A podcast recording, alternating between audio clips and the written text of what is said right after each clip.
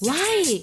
Oh why oh why oh why Oh why oh why oh why Tại sao ta? Tại sao nhỉ?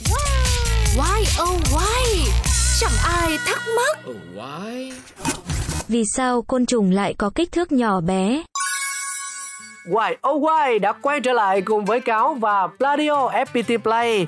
Hôm nay thì mình sẽ cùng nhau đi tìm lời giải cho câu hỏi Vì sao côn trùng lại có kích thước nhỏ bé? Đã bao giờ bạn tự hỏi rằng vì sao cơ thể của những loài côn trùng ngày nay lại nhỏ bé như vậy? Cấu trúc bên ngoài của hầu hết tất cả các loài côn trùng về cơ bản là giống nhau, được chia thành đầu, ngực và bụng. Tất cả đều được bảo vệ bởi exoskeletons, bộ xương ngoài. Côn trùng thì khác với chúng ta, chúng hô hấp nhờ vào các lỗ chân lông ở hai bên cơ thể để thở.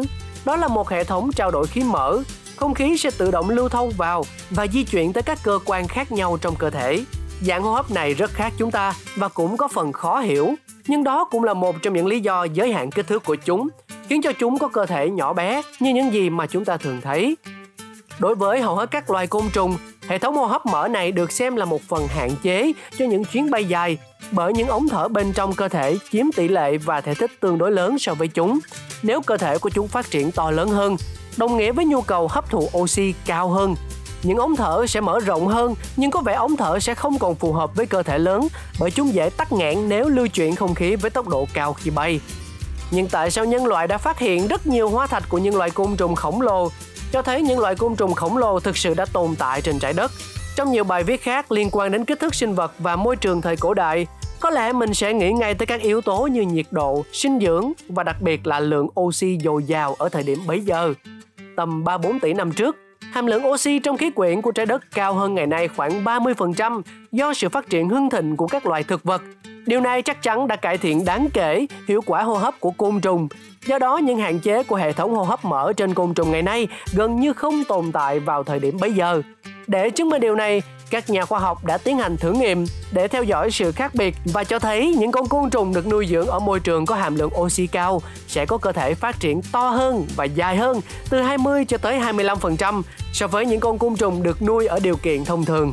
Một thông tin thú vị bên lề đó là côn trùng luôn sở hữu não bộ có cấu trúc đơn giản, thường rất nhỏ. Ngay cả khi những con côn trùng này to bằng kích thước của con người đi chăng nữa, thì bộ não của chúng cũng chỉ có thể to bằng quả ốc chó mà thôi. Bộ não nhỏ này được sử dụng để điều khiển các hoạt động cấp cao khác nhau, chẳng hạn như các giác quan thị giác, nhưng bộ não này thực sự không cần thiết cho sự sống sót của chúng. Nói cách khác, não của côn trùng không chỉ được đặt trên đầu mà phân bổ khắp cơ thể thông qua các hạch. Chúng kiểm soát cơ sở của hơi thở, ăn, tiêu hóa, vân vân, hoạt động. Do đó, một con côn trùng bị mất đầu, nó sẽ không chết vì mất đi não bộ như ở con người, mà là vì đói hoặc là thiếu nước. Đó là những gì chúng ta có trong Why Oh Why ngày hôm nay. Hy vọng sẽ được gặp lại quý vị thính giả trong những số phát sóng kỳ sau. Xin chào tạm biệt và hẹn gặp lại. Pladio